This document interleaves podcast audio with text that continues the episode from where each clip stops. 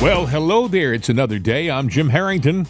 And I am Bill Nightwell. Thank God it's Friday. That's, Yes. that's for sure. Tragic ending yesterday to uh, the mini sub. Yeah, very, very sad ending. If you uh, somehow didn't hear, uh, they ended up finding the debris from the submarine 1,600 feet from the the actual, I guess, bow of the Titanic. And uh, apparently, what they're saying is that the the submersible imploded shortly after it got down there. And I, I, want to rest your minds right now because even though all the events that happened were stupid and tragic, when an implosion happens, that hull crushes in and comes at you at a speed that is so fast. It happens in not even a faster than a blink of an eye. It happens in two two thousandths of a second. That is, that's like I heard someone say mile- I heard somebody say that you don't even have time to realize that something is about to happen. There's no warning whatsoever to the passengers. It just it's the snap of a finger, it's instantaneous and it's final. Yeah, once you notice something, it takes 150 uh, 150,000 milliseconds to recognize it. So if you take the two time frames there, it's nothing. Uh, are there going to be remains found of them? No. In an implosion, when that happens, it's uh, you know it's well without the big description. Basically, there's a compression thing like a like a piston in a cylinder, and so there's an there's an explosion of fire that is so hot that it goes in and eviscerates everything and will take it'll go to fatty tissue that's the human body you know so blobs of fat or people would be incinerated instantly turned to ash there's nothing They left. said they're not even going to go I guess they're not even going to try to attempt to recover any parts of any of any bodies. I would think based upon what you just said there's probably very little left to uh, recover.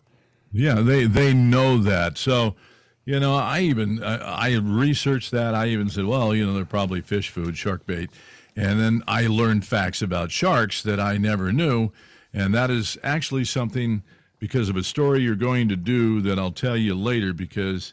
Uh, you know, there are a lot of misconceptions in life, and some of them have been brought on by Hollywood. And it was one that I found out yesterday why it was. I don't know, but it's one of the biggest misconceptions in the world. But this sub was traffic, uh, tragic, and it's also tragic too. You got to wonder why. And um, they probably knew right from the get go what happened. The Navy knew. They actually heard the implosion on sonar. Now, that's what they're saying, and sonar would hear that. Why the hell didn't they say anything? Why did they let actually- this go on for so long? What I heard was it wasn't uh, as sim- simply uh, it wasn't described as simple sonar.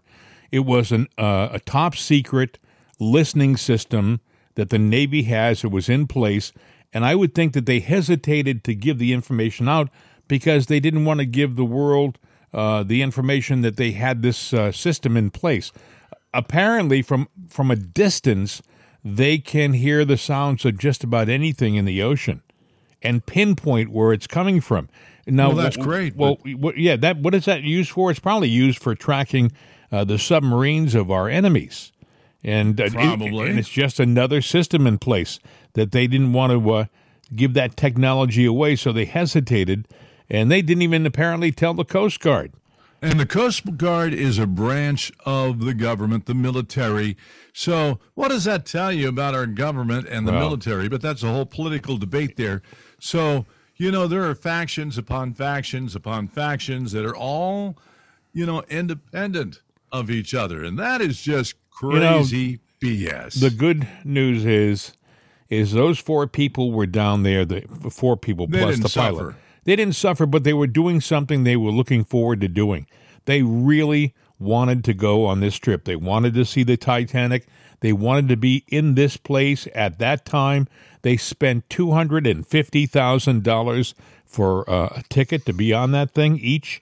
And uh, I- I guess what I'm saying is that when you have to go, eh, you know, you want to go doing something you you're happy doing, and if there's any consolation uh, in this tragedy, is that those four people were doing something they really wanted to do, and all you can do now is uh, maybe say a prayer for them when you're in church this weekend. You can say a prayer for them right now, for that matter. Uh, but uh, they're with the with uh, God's will, they're in a better place, and it didn't. Well, you, you got to hope so. Yeah. Uh, there was one guy that uh, had bought a ticket. There were four people that went down in that, plus the pilot. Uh, but there was actually another guy that paid his money, was going to go on it. But he, like a girlfriend of mine, researches everything, you know. And if I said, hey, Sonny, we're, uh, honey, we're going to, uh, uh, you know, Disney World, we're going to take a little mini sub and go down to, you know, 150 feet. Oh, she'd research everything, you know, and that's just what she does or, you know, did. But this guy did that. And he sat there and started looking at the specs. He goes, you know what? Hell, no way. I am not going down in that sub. So he, you know, he's the guy that didn't board the plane on the ill-fated flight. Same thing on the sub here. He didn't do that. You know, he. A few things about this sub, and you have to wonder what's going through the mind of the uh, CEO who was the pilot on this thing. Uh, he believed, obviously, that it could go to the depth it went to, but it was only certified to 4,000 feet. And they went down to 12,500 feet. Uh, that's what, three times the uh, certification depth? Uh, why he thought he could go that deep in this in this submersible is beyond me. Now, that being said, this wasn't the first trip it made to the bottom, so he probably times before, I yeah, believe. He probably was very confident in its safety and was sure that it could do it again, and uh, he had no problem with it. The other thing you have to wonder is, you know, there were only four people on the submer- uh, submersible, and I know this is the conspiracy theory theorist in me coming out again, but you know, was it something other than uh, an accident? Uh, was uh, it uh, intentional in some part? We're talking about uh, one guy who was uh, one of the richest men in England, a billionaire. He was on and it. And his heir. Y- y- No, that's that's a, different person. Oh, okay, yeah, there's two- yeah, there were two rich people. Yeah, the other person who was on it was the richest man from Pakistan, the richest man in Pakistan, and his son. I believe his name was Dawood, and um, uh, his son's name was Suleiman da- Dawood, and I forgot what his name was, but they were on it. So you had two very wealthy, I I would say, billionaires on it. You know, there's a lot of people who will do a lot of things to get their hands on the money of those people. Uh, I'm just saying. Uh, and, and will we ever find out what the truth is? Well, I I don't know. I hope they are, they're able to retrieve some of the uh, debris from uh, that wreckage because, like an airplane crash, they can put it together and figure out whether it was, for example, an implosion or an explosion, and that's that would be a big difference. Yeah, it. Uh, I think it was an implosion, but uh, Well, if it was an explosion, Bill, it would implode anyway. yeah, it would. It it, it doesn't matter, but um, the fact that it went down four times, you were pushing the limit. Just because something has a stress level at a certain point doesn't mean that it can't go deeper. But at some point in time, it's it's I know what you're saying, but however put. Yeah, it, it breaks down, and at some it- point in time, there's a wear and tear. Yeah, it Yeah, weakens it it, over time. But here's so the thing: you don't know what that is. That point. when I say if it was an explosion, it would implode anyway. Let me explain that. What I'm saying is that at that depth, if let's say you just put a little tiny charge of something in a suitcase down in that, and all that thing is is meant to do is to crack the hull. I'm just saying it, that would serve as the catalyst for the implosion because all they have to do is weaken the structure of the uh, of the submersible and it would implode. Right. Well, now when that goes down, it's it's got ballast, you know, so it's taking on water to go down. It's secured to a cable, and you're talking about anything could be an explosion.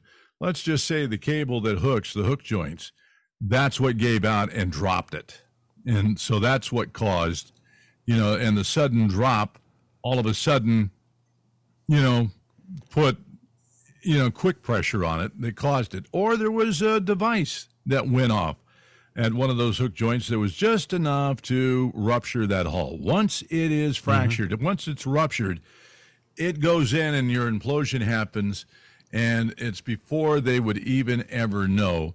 They might have heard a crackling or something beforehand, but if it's an explosion, no. It would have just been instantaneous. So that's the only belief that we can go by, those simple facts. Uh, you and you look at the depth. You know, the uh, I think I talked about atmospheres one time. I think it was yesterday where I said, yeah, you know, every 40 feet it's a new atmosphere. But you know, w- what is the atmosphere? It's the weight of uh, our current atmosphere on the ground. Uh, you right now, mm-hmm. you've got 14.7 pounds per square inch of weight on your body right now. That's what you're adjusted to. And when you get into the water, that's what you have but it's multiplied as you go down. But they they count it at 40 feet increments. That's when the atmosphere changes, and that's when decompression. And so, if you but, go down 12,500 feet, you are putting an incredible amount of pressure. Yeah, on, you can uh, divide it by 40 for the atmosphere, but keep in mind per square inch, 14.7 pounds. So forget about that 40 feet and think about that you know that. Well, how deep is that? Uh, well, the Mariana Trench is uh, six point eight miles or seven. Uh, seven well, twelve thousand five hundred is two and a half miles. Yeah, two and a half miles down. I mean, that's yeah. Now, the one guy that has his own sub that's done it and has made the trip to the Titanic not once, not twice, but 33 times is James Cameron the guy that did Avatar. Uh, he did the Titanic. You know, he's fascinated with the ocean. He's explored a lot of things. He's done the Mariana Trench because he's interested in it. And his sub went there down 6.8 miles. Uh, I read one record, it was seven miles. But either way, that is, uh, you know, that sub is more capable. But would you put yourself in a box, in a tomb, that now, in the case of this sub that that imploded, you know, the there were 17 bolts that they bolted down, and then when you think about it, it could have been the hatch that gave loose because it is hand those bolts are hand tightened with just like uh, a wrench you'd go down and a craft like a craftsman wrench. It was mm-hmm. nothing that was professional, torqued, or anything to know that. And torque plays a big thing with anything of pressure. So obviously it was hand tightened. You know, so the pressure right there on that hatch could have warped with the pressure over time, and that could have been the very thing that gave loose and buckled. You don't know. Mm. could be anything. I mean, they could have cracked a, a, a bolt. You know, the window they, could have cracked finally. That's true. The window at the front, and it was a very small window. It wasn't the bulbous thing that you saw in the beginning. That was another one of their submarines, uh, the one that had the rounded glass that wasn't the one that uh, they lost. The one that they lost had the smaller viewing window off the nose of the uh, of the Titan. Now I don't know how these certifications go for ships and subs, but it's not an every trip type thing. You know, you're responsible for that. They certify it, and then it has to get recertified every so often, but it's over a period of time. So, with uh, that said, you know, and it was certified for, like you said, 4,000 feet, but they went 12,000. There is, they don't come there and, and hold your hand. You can go buy a plane. You can buy a plane without a license. And it's at the airport. And if you, uh, they don't check your license at any point. You can call for fueling and then you call the tower and ask to taxi out if you know how to do that. You can take a ride out and do it and you can get cleared for takeoff and you go. But when you have an accident, you know, whose fault was it? Well, it's mm-hmm. it's actually the pilot's fault because the pilot actually, and I'm just surmising that now, he knew the ins and outs.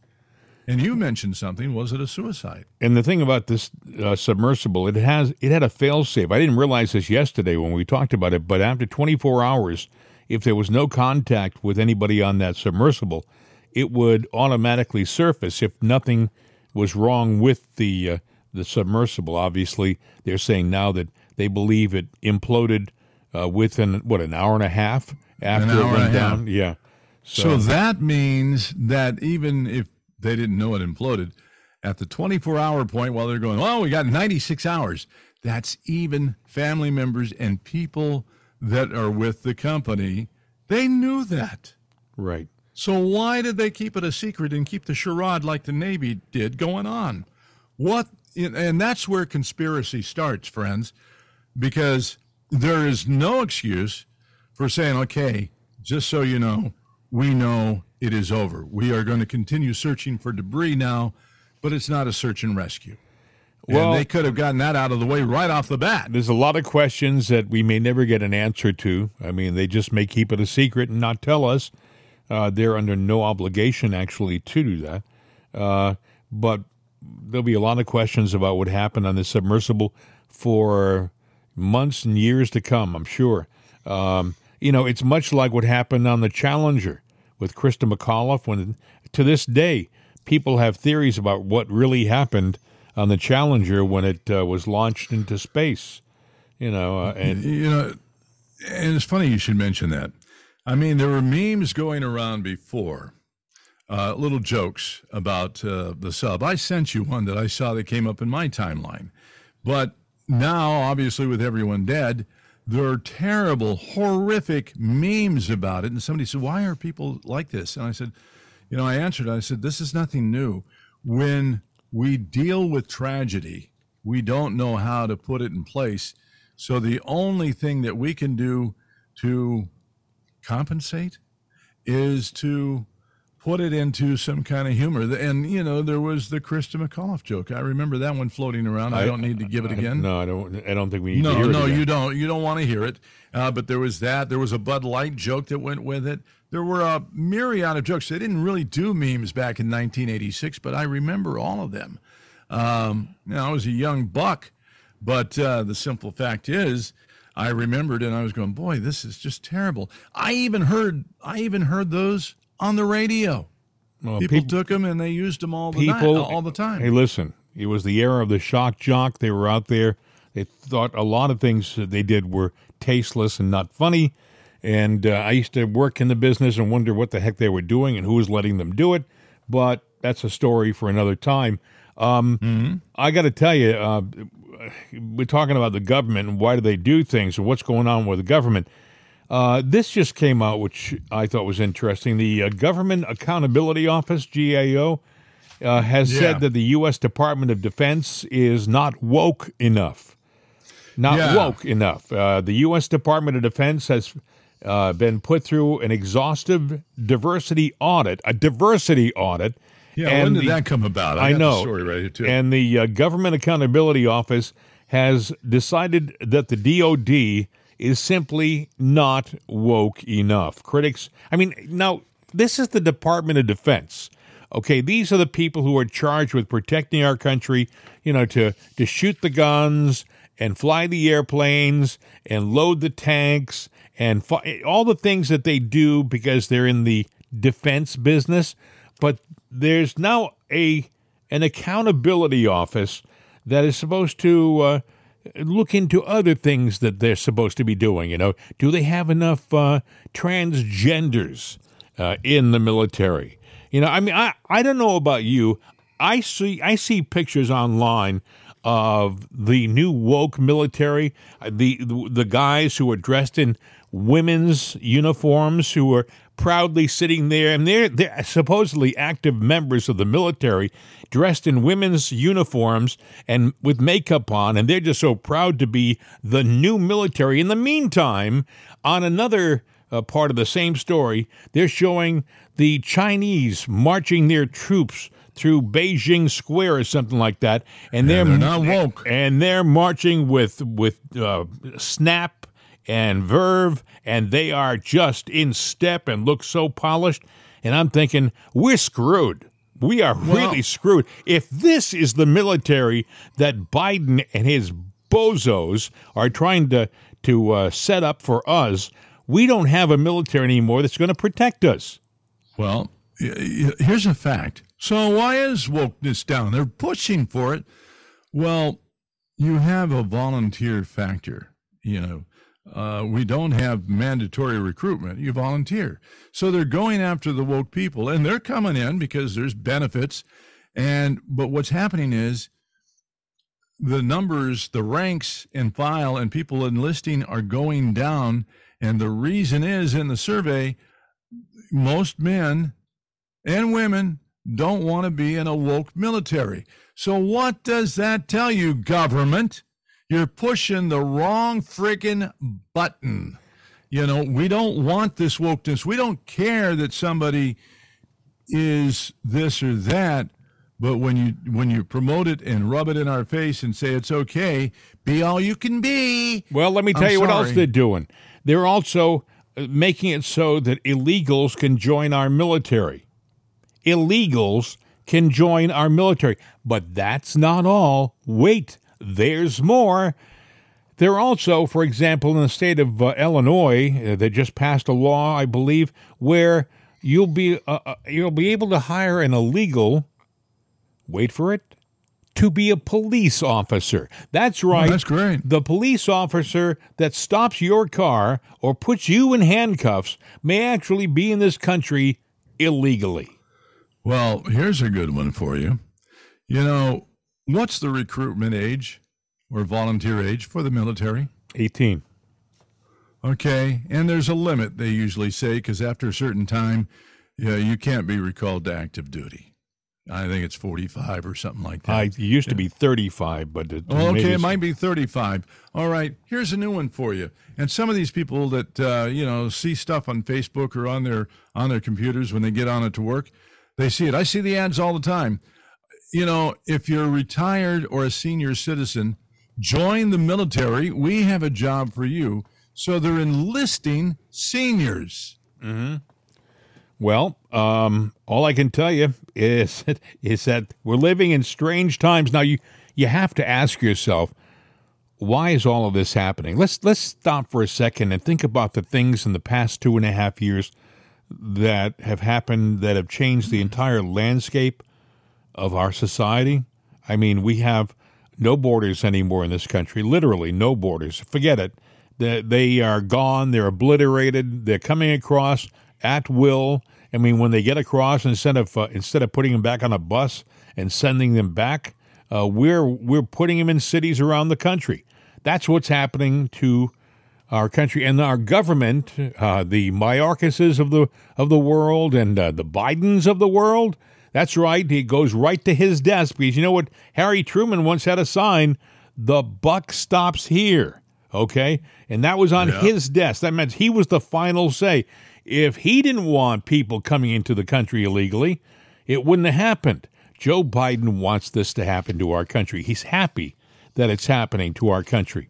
He's also happy that we are we're cutting to shreds the fabric, the moral fabric of our society.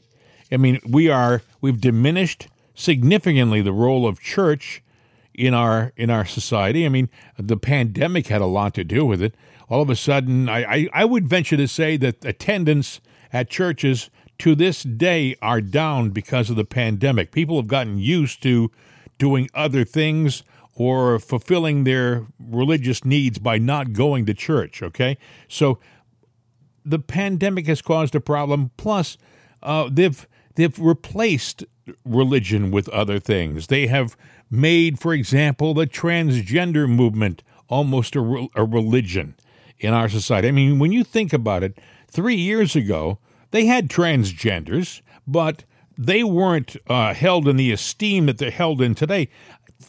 I still don't understand why somebody like a Riley Gaines, a beautiful, talented young woman with incredible skills, has to go to Congress and explain to them the injustice that she has had to experience as an athlete because of what they have allowed to happen in our society. It should be cut and dry. Look at you are a transgender, you compete with other transgenders. You don't have to Right. compete with guys, you don't have com- you don't compete with women, you compete with each other. And we'll give you a trophy too, but you don't get allowed to compete with women. You know, uh, somebody said yesterday, I didn't realize this happened. Um, uh, one of the Williams uh, si- sisters uh, made a challenge to, to tennis players. Players, you know, she had challenged. She said she could beat anybody. She could beat. any- She said any man ranked uh, under two hundred, meaning uh, over two hundred, meaning if you were ranked 200 or above in the tennis world in men, she could beat the living heck out of. Right? This is what she said. Some guy who was ranked about 210 took uh, the challenge and wiped the floor with the Williams sisters. Uh, so I think it was Serena Williams. But the point is, uh, they made a challenge thinking that they could beat any man, basically, uh, who- who's ranked 200 and above. And some guy came along who was ranked like 210 or 230, something like that. And he said, I take the challenge up. And he beat it. What does that say? It says that he physically had an advantage to the Williams uh, uh, tennis player. And I thought, you know, this is what people like uh, Riley Gaines have to deal with. They have Yeah, to deal with actually, in history and tennis, you remember from the 70s. I know we Oh, were yeah, sure. kids in diapers. Well, I forget his name now. Bobby, Yep, uh, Bobby Bobby uh, Bob- Bobby Riggs, yeah, and, yeah, uh, and what was her name? her name was Billie Jean King. Billie Jean King cleaned him out in uh, in tennis, and um, But that was You know, different. I think he was like thirty years older than she, she was. He had yeah, been he a, an old guy. he had been a but- tennis pro in the thirties, and I think Yeah. this this challenge happened in the seventies. So Yeah. she had an age advantage. You know, it would be uh, like me challenging. Uh, well, it would be somebody challenging some my daughter's age, challenging some of my age in in an event. There's there's just a physical advantage. We degrade over the years. Trust me, if you knew me, you know you know that that's a true statement. You get you get older, you get weaker, you get less stable. You don't have the skills that you had when you were 35. You know, when you're 70. It's just the way it Right. is. Um, but you know, Bill, getting back to um, we were talking about the military.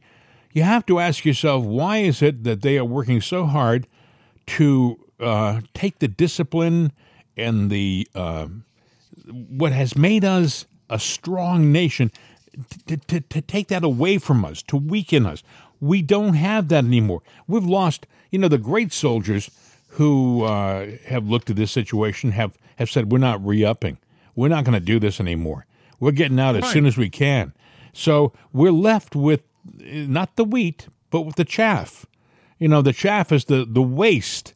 That's what we're left with. And uh, we don't Yeah, have a strong military. The men are not signing up. The women are not signing up.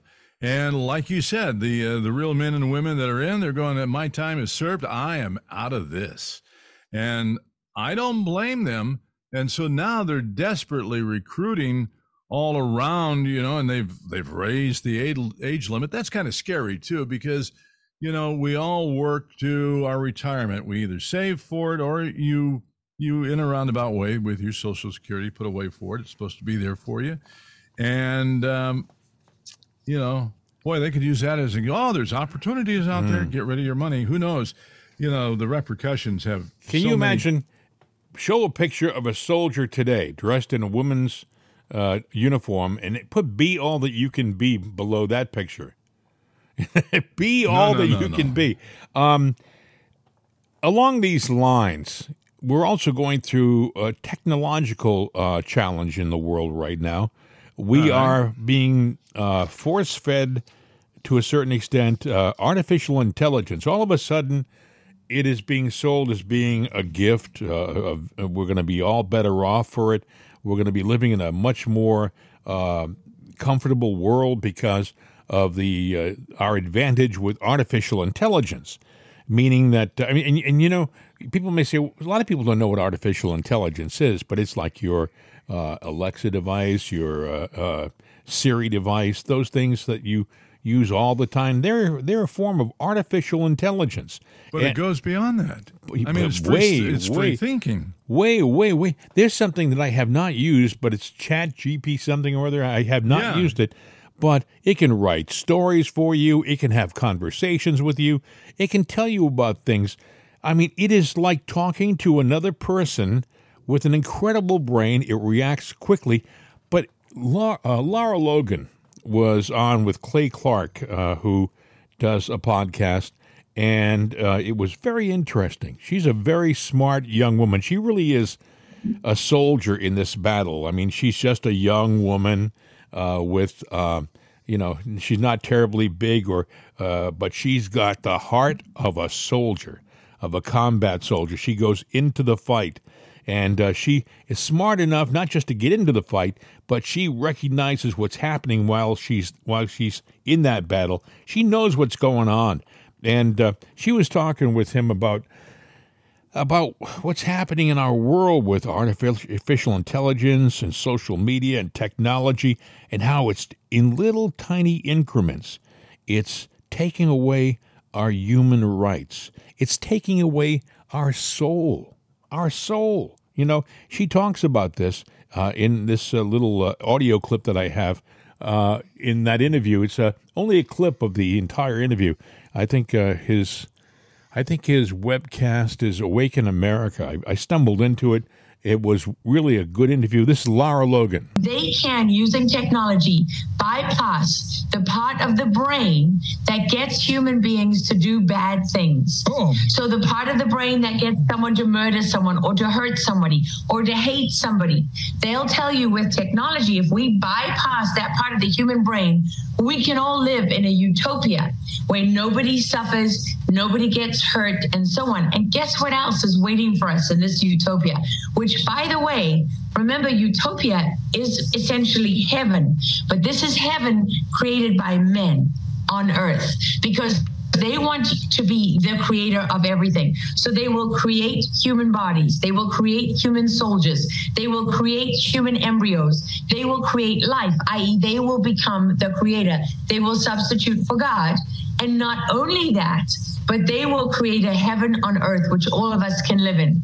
And so essentially, what all of this comes back to, every single part of it, the reason I say that at the core of technology is the war on God, is because technology allows them to become gods. And Yuval Noah Harari says it. He says, We are on the verge of becoming, of, of acquiring divine power. That's an exact quote. But when he says we, I think it's really important for people to understand he doesn't mean you and me. He doesn't mean you, Clay. I'm sorry, you've already, Clay, you've been identified as having the same gene as me. It's called the resistance gene, mm-hmm. right? I'm going to resist this until my last breath. I will die free rather than live forever in your man made utopia, which, by the way, you know, when you look at this utopia, it's not the, the ones who will have divine power are few.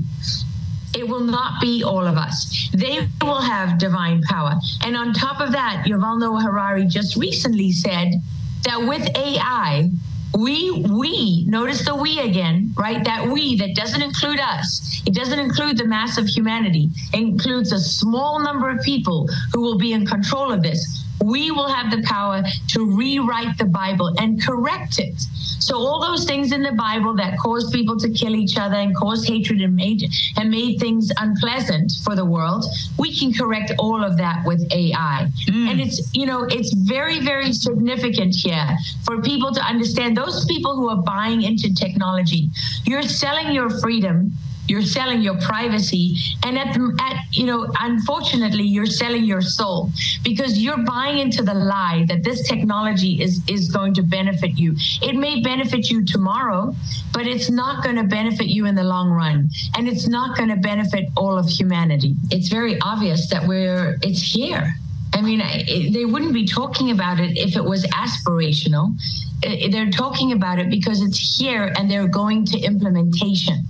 So we're in the implementation phase phase of this. And you know what was so interesting? We forget that um, when that there are names and addresses of people controlling all of this. And that's another part of the we that's very important for people to understand.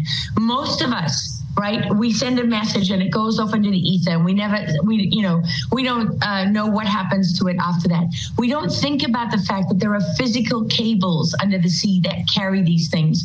We don't think about the fact that there are, are you know, companies that own. Like, how did you, when you get um, the same number? right? And you can take that number with you wherever you go. How do you take it with you wherever you go? Well, there's a number portability exchange. And somebody controls that number portability constraint to exchange. So how is it that when you call 911 from anywhere, you know, it gets directed to the emergency services? Well, it goes through physical, there's software, there's hardware, there's physical infrastructure that these things go through. And somebody owns them and somebody controls them. So they seem uncontrollable to us. They seem like they're beyond our reach, but they're not.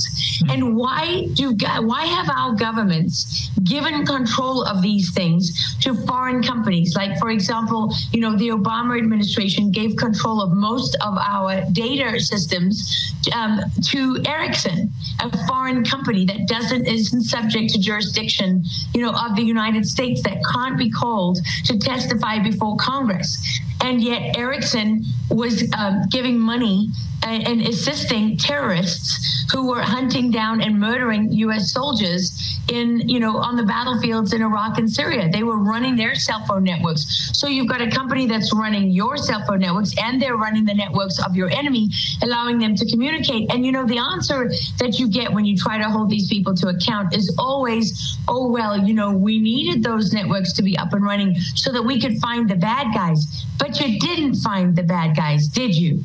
You didn't actually find most of the leadership of Al Qaeda when they were sitting in Pakistan for 20 years. And then when you gave that country back to those terrorists, they came out of Pakistan and came back to Afghanistan. The people you spent 20 years trying to find, right? And and so what, what you what what we start to see emerging here is that the technology companies and the, and the people behind this technology have known for many, many years what the true cost is. They know what's coming and they've lied about it and they've kept it from us. Kind of like when the tobacco companies knew that cigarettes caused cancer and they didn't tell us about it, except that this is much worse. This is cancer on a nuclear scale because this is the rewriting of all of our history permanently. This is the invasion of privacy where there's no coming back. What they're talking about there, about storing the data of each individual person, whether it's the inflection of the eye and the so on and so on, is building a, a, a, digital you. And they've already done that for every person that's connected to a digital network anywhere in the world. They are building a digital profile of you. And the dumbest people in the world, the most annoying people that I hear today, are the ones who say, Well, I'm not doing anything wrong, so I don't mind if they collect my data. You're an idiot. Okay, you're an absolute idiot. They're building your data and because they're building a digital you. And the avatars of the future will not be something that you can just run your hand through. They won't just be an apparition in front of you. They will be a physical you. And they have already built the skeleton and they're working, they say they're working on the flesh and you know and the muscle and everything else. But by the time we learn about that technology, it's already being cre- being created. They already have it because they would never take the risk of going public with it if they didn't already have, have it developed and under control. What they're doing, though, is figuring out how to implement it and how to get us to acquiesce and go along. Because unless we surrender, they don't win. Wow. She's a smart person. But you know what's interesting? She was talking about the digital you, the digital me. She yeah, said it's not going to be creating some, us. It's not going to be something you uh, can just put your hand through like a ghost. It's going to be physical. And she said when you start hearing about it, it's not that they're working on it. They don't aspire to it. They've already got it. They've mm-hmm. already got it developed. They can already do it. I mean, it may be another Bill Knight out there. Well, there probably is, and I feel sorry for that AI that's uh, me because uh, never mind. It's but you know, bad you, joke. But. You wonder why would they do that, right? Well, the other thing that she was talking about, and it's not in that audio, is that they're going to they want to do implants. They want to be mm-hmm. able to hook you up, you up. to a computer. Yeah. Well, how do you know that there's not somebody that's going, okay, the only way that I can carry on is to become an AI? Uh, a robot because you can always take the, the essence of your knowledge, your brain, and put it into a computer. Do are you not alive? If it's free thinking like it is, um, I tend to say you've created something new. But you know, man, throughout history, uh, no matter what. You know, we've got governments, we got people in power, and we have differences of opinions. We have wars. Will not the AIs do the same thing? At some point in time, an AI will be its own faction and argue with another AI. You know, in other words, mm-hmm. we might be prolonging longevity and, uh, you know, of everything.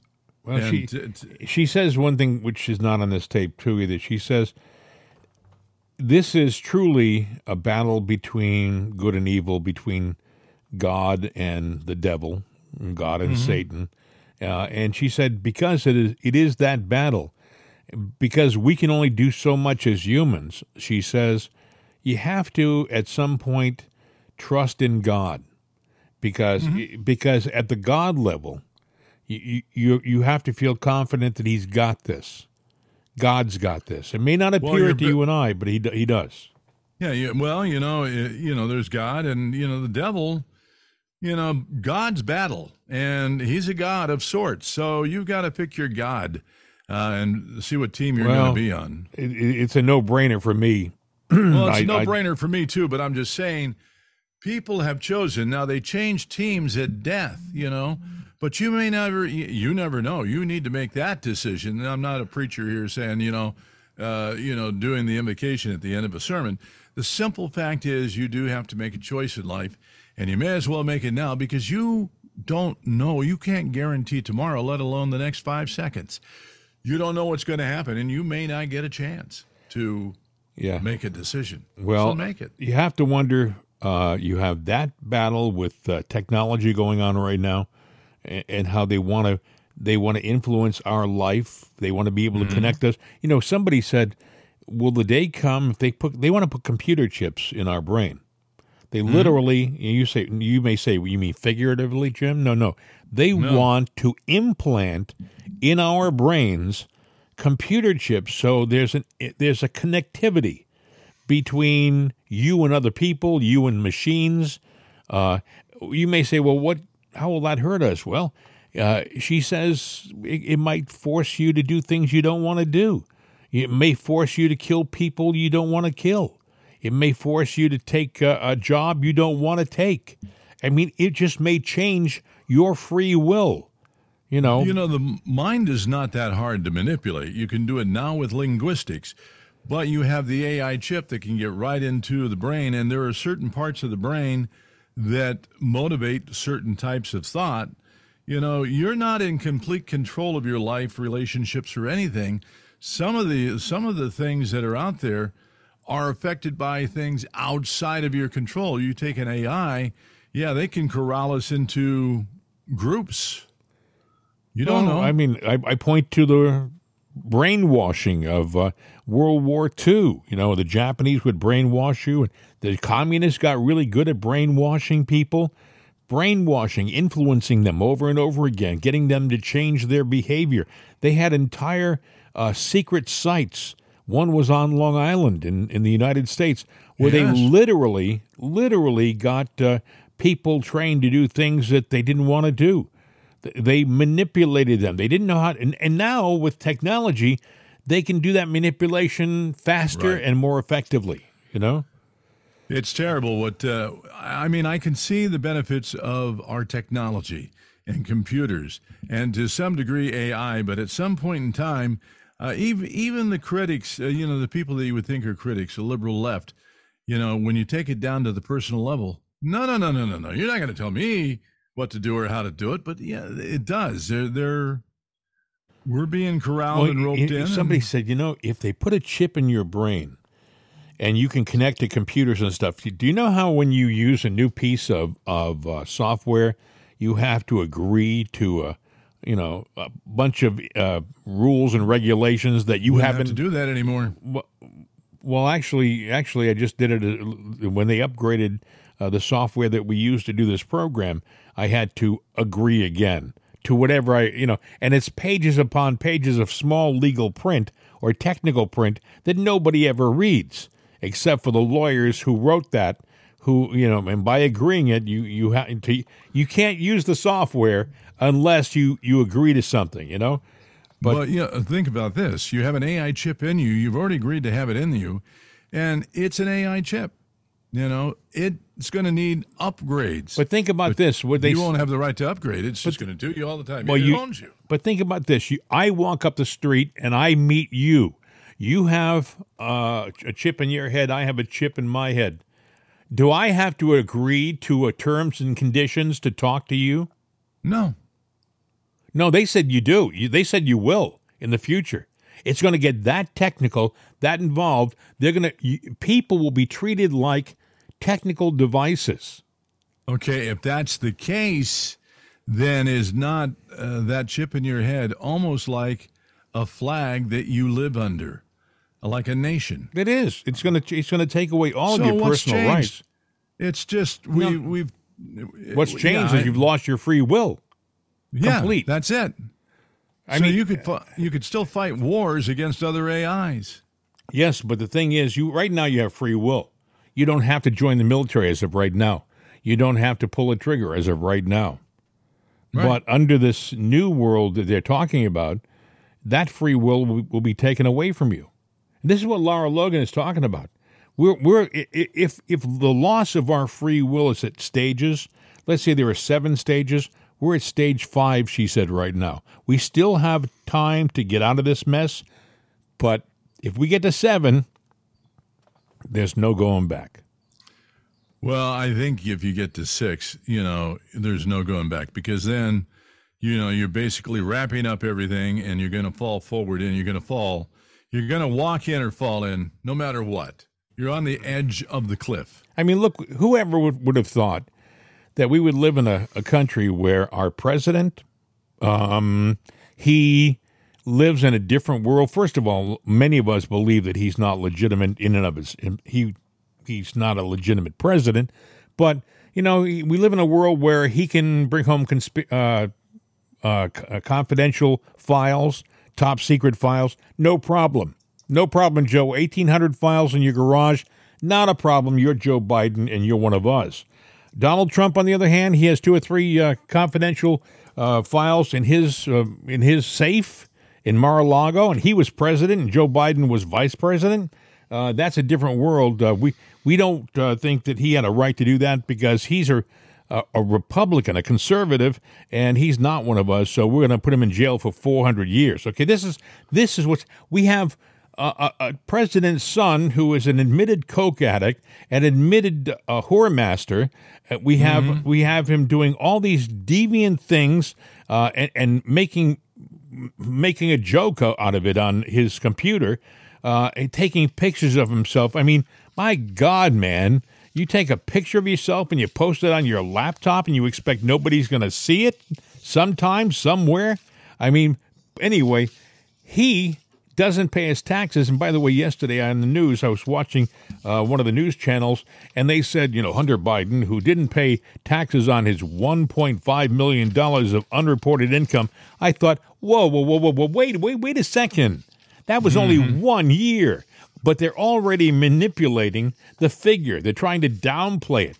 The fact of the matter is, it was three million dollars. Is one point five million a year for two years that he didn't report on. That's three million dollars he didn't pay taxes on, and that's a lot of money. If it, if you did it or if I did it, we would be in jail right now. We'd be pay, wearing uh, jumpsuits and uh, walking around with leg irons.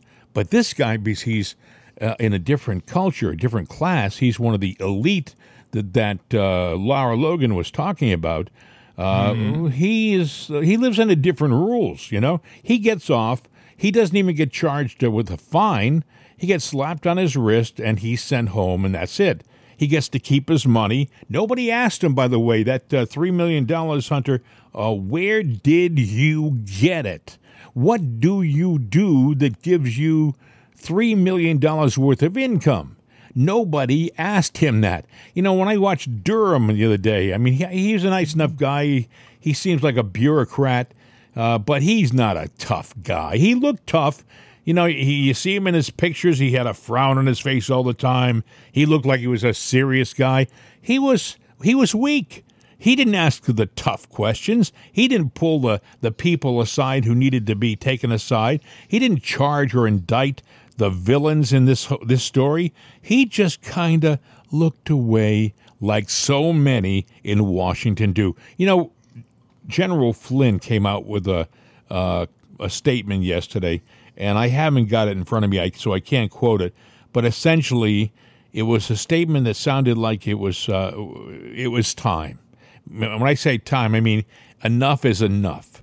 You know, uh, he was saying we live in a world that uh, charges a good president and, and lets the criminals go free. Uh, we, we live in a world where people like he and his family are are, are just destroyed for no good, honest reason, and the the the worst of our society are are lauded and applauded. Guys like Adam Schiff. You see what happened to him in, in the halls of Congress? All the Democrats, when he got censured, instead of turning away and walking out on them. no, no, they they got around him and cheered him and applauded him in the halls of Congress which which just minimize the importance of our Congress. You know, we it, so essentially what General Flynn was saying was enough is enough. Mm-hmm. This has got to stop. It has to stop now. He didn't say that there has to be a revolution, but he did. No. He did infer that something has to happen, and it has to happen now. You got to wonder what that something is that has to happen now, but uh, some of it's done with. You know, there's a lot of things that have to happen. Um, interesting. Uh, you know, you wonder if it's over for uh, Joe and uh, Hunter and uh, the the Biden crime family. Apparently, there's another whistleblower out there now that talks about uh, a text message while Joe Biden was sitting next to next to him. So there's there's evidence after evidence after evidence of all this money, and you know, you're talking about the hmm. tax scheme um, but you know, I'm not going to go well, into the details. I think that uh, um, uh, what I've heard about that is there was a there was a tape where well, yeah, there was a tape where, where I guess uh, Hunter was talking about almost bragging about the fact that he had uh, business uh, connections and relations with uh, one of the top communists in China.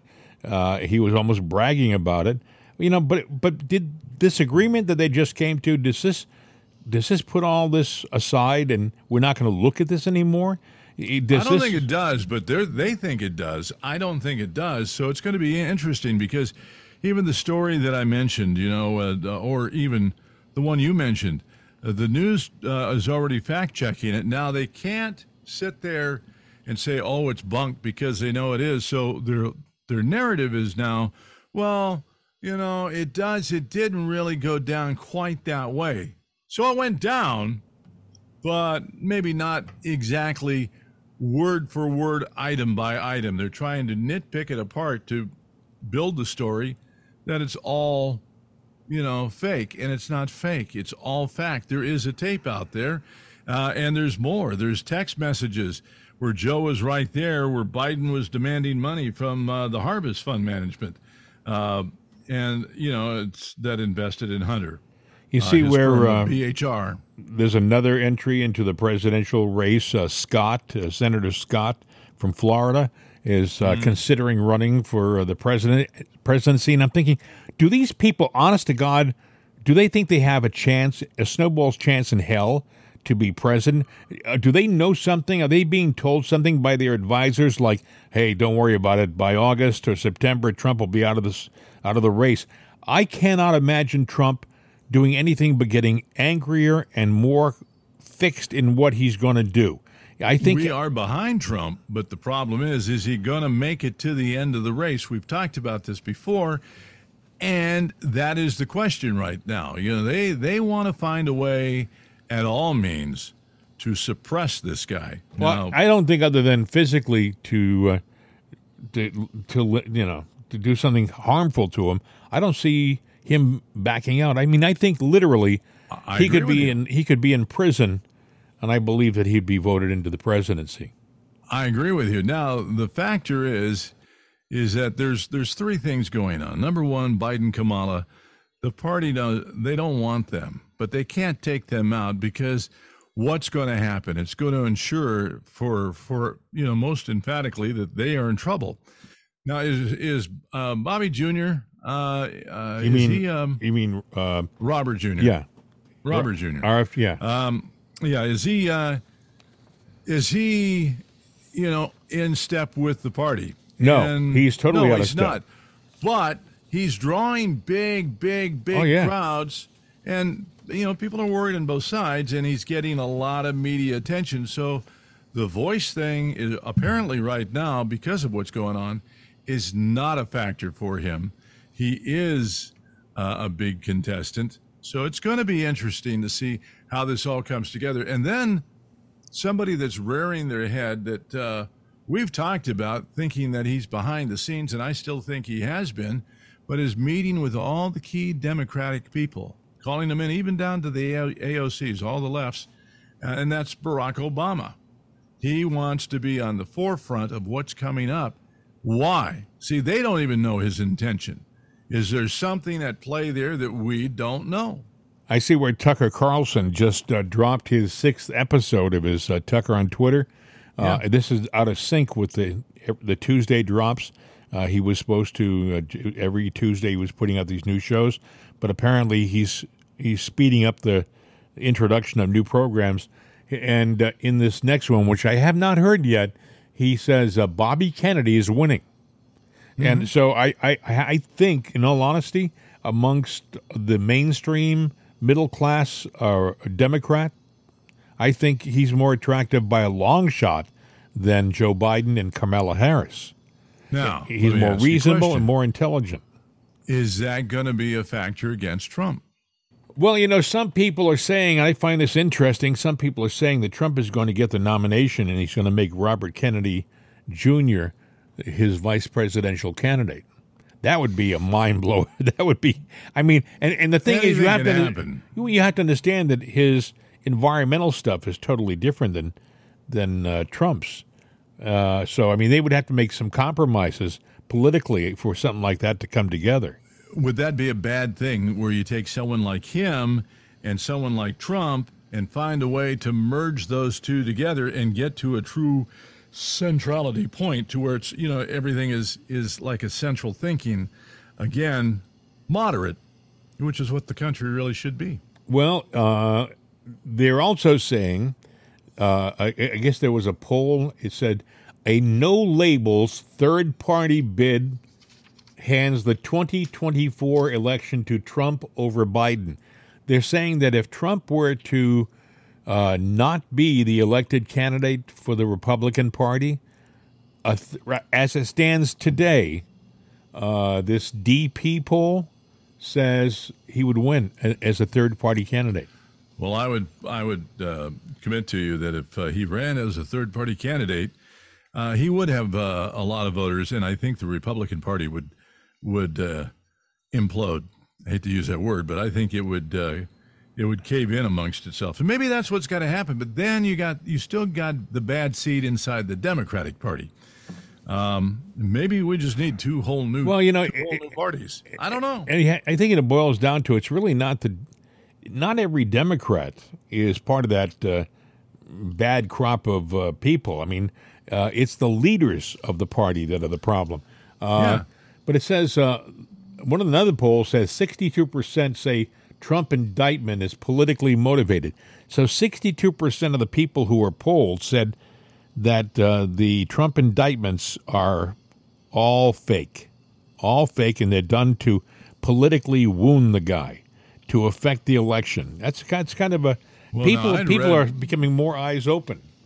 Yeah, and I had read that the uh, the content now the Democrats are to con- find a way to convict him on something because they want to put him away. Now, you know we've talked about it before. Uh, you know, uh, Dominion. A couple of stories from Dominion. Number one, um, you know, uh, was it uh, was there voter fraud? Uh, and there was talk about you know the people were verifying votes in two seconds going through. There's a video out now of uh, one particular employee that went through 27,000 signatures in a matter of seconds. 80 and now the thing is 80% of Arizona voters use mail-in ballots that require signature verification. This is just one of the many workers that verified hundreds of thousands of signatures at less than 2 seconds each. So they were just taking them and go, that's it. Mm-hmm. That's And actually that. been around for a while. I've seen that. Uh, that was Yeah. actually, I think, mentioned in 2000 Mules, which was out what al- almost but a now it's starting to hit the mainstream. So you you look at that. You look at the fact that Dominion can be uh, manipulated. And uh, what was it? Uh, oh, yeah. The you know the, I guess they're reporting. We know we reported it before, but apparently Tucker was fired part of the uh, as part of the Dominion settlement against Fox. Now, speaking of networks, besides Fox, which is you know not doing too well, apparently CNN up for sale again. yeah, I heard. And you know who's going to think of buying it? Zucker. Jeff Zucker. Yeah, Zucker Yeah. Zucker. Yeah, right. He Whatever was his name the is. former head of uh, CNN, and Yeah. uh, I guess he was fired a year ago. So they're saying the ultimate re- revenge would have him come back with a new ownership team. Uh, I think if he comes back, it just continues the the downhill slide because he was he was I would say uh, pivotal. He was the pivotal uh, element that destroyed that network. He was the guy who allowed uh, it to go in a certain uh, singular direction, and he ruined CNN. And if he gets a hold of it, he'll just finish the job. So I, you know, uh, that's my own humble opinion. But he, Well, no, I, I, I agree with you. I just find it interesting that in all of everything that they do, and all we're trying to be the new CNN, it's not working, and they're in the toilet, and now the powers that be uh, are sitting there going, "We got to ditch this one," and they're going to ditch it. Uh, I, I believe you'll you will see it sold. So Well, speaking of that. ditching stuff, um, I you know. By the way, I, I it would be interesting if they they put it on the market and Trump were to buy it. What would happen then? Anyway, um, that would change the landscape it, it would be interesting, but you know, with all the woes, can he buy it, and would they hold it up? You know, would they would they find a reason to hold it up? Unless his son buys it. God knows. Well, this is going to have to wait for another program because we're out of time. If you want to contact us, we have a phone. Our number is 833 538 7868. 833 538 7868. And there's mail at it'sanotherday.com, mail at it'sanotherday, woohoo, dot Dot com. com. Yes. Hey, uh, anyway, I hope you have a wonderful weekend. If you don't join us for our update tomorrow, we will be back again on uh, on Monday. The news, it just keeps on keeping on, doesn't it, huh? Things Yeah, keep the changing. hits just keep on coming right here on it'sanotherday.com. You can take the disc jockey out of radio, but not the radio out of the disc jockey, folks. No, you can't. And as my old friend Bill Knight would say, Adios, baby. I'm out of here.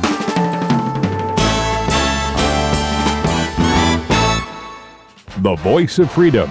CRN America. these days, when you want an answer about just about anything, you ask Alexa. You ask her about the weather. You ask her who won your favorite sporting event. You ask her to find a fact that you can't find anywhere. Well, we did that too. We asked her how many people have downloaded it'sanotherday.com. And this is what she said. From acceleration.com. It has been downloaded as much as 260,433,467 times. I know. Seems like a lot. Seems like a lot to us, too. But it's Alexa. Thanks for making us a part of your day. And tell your friends about It's Another it'sanotherday.com. We could use an extra listener. I mean, what do you do when you only have 260 million?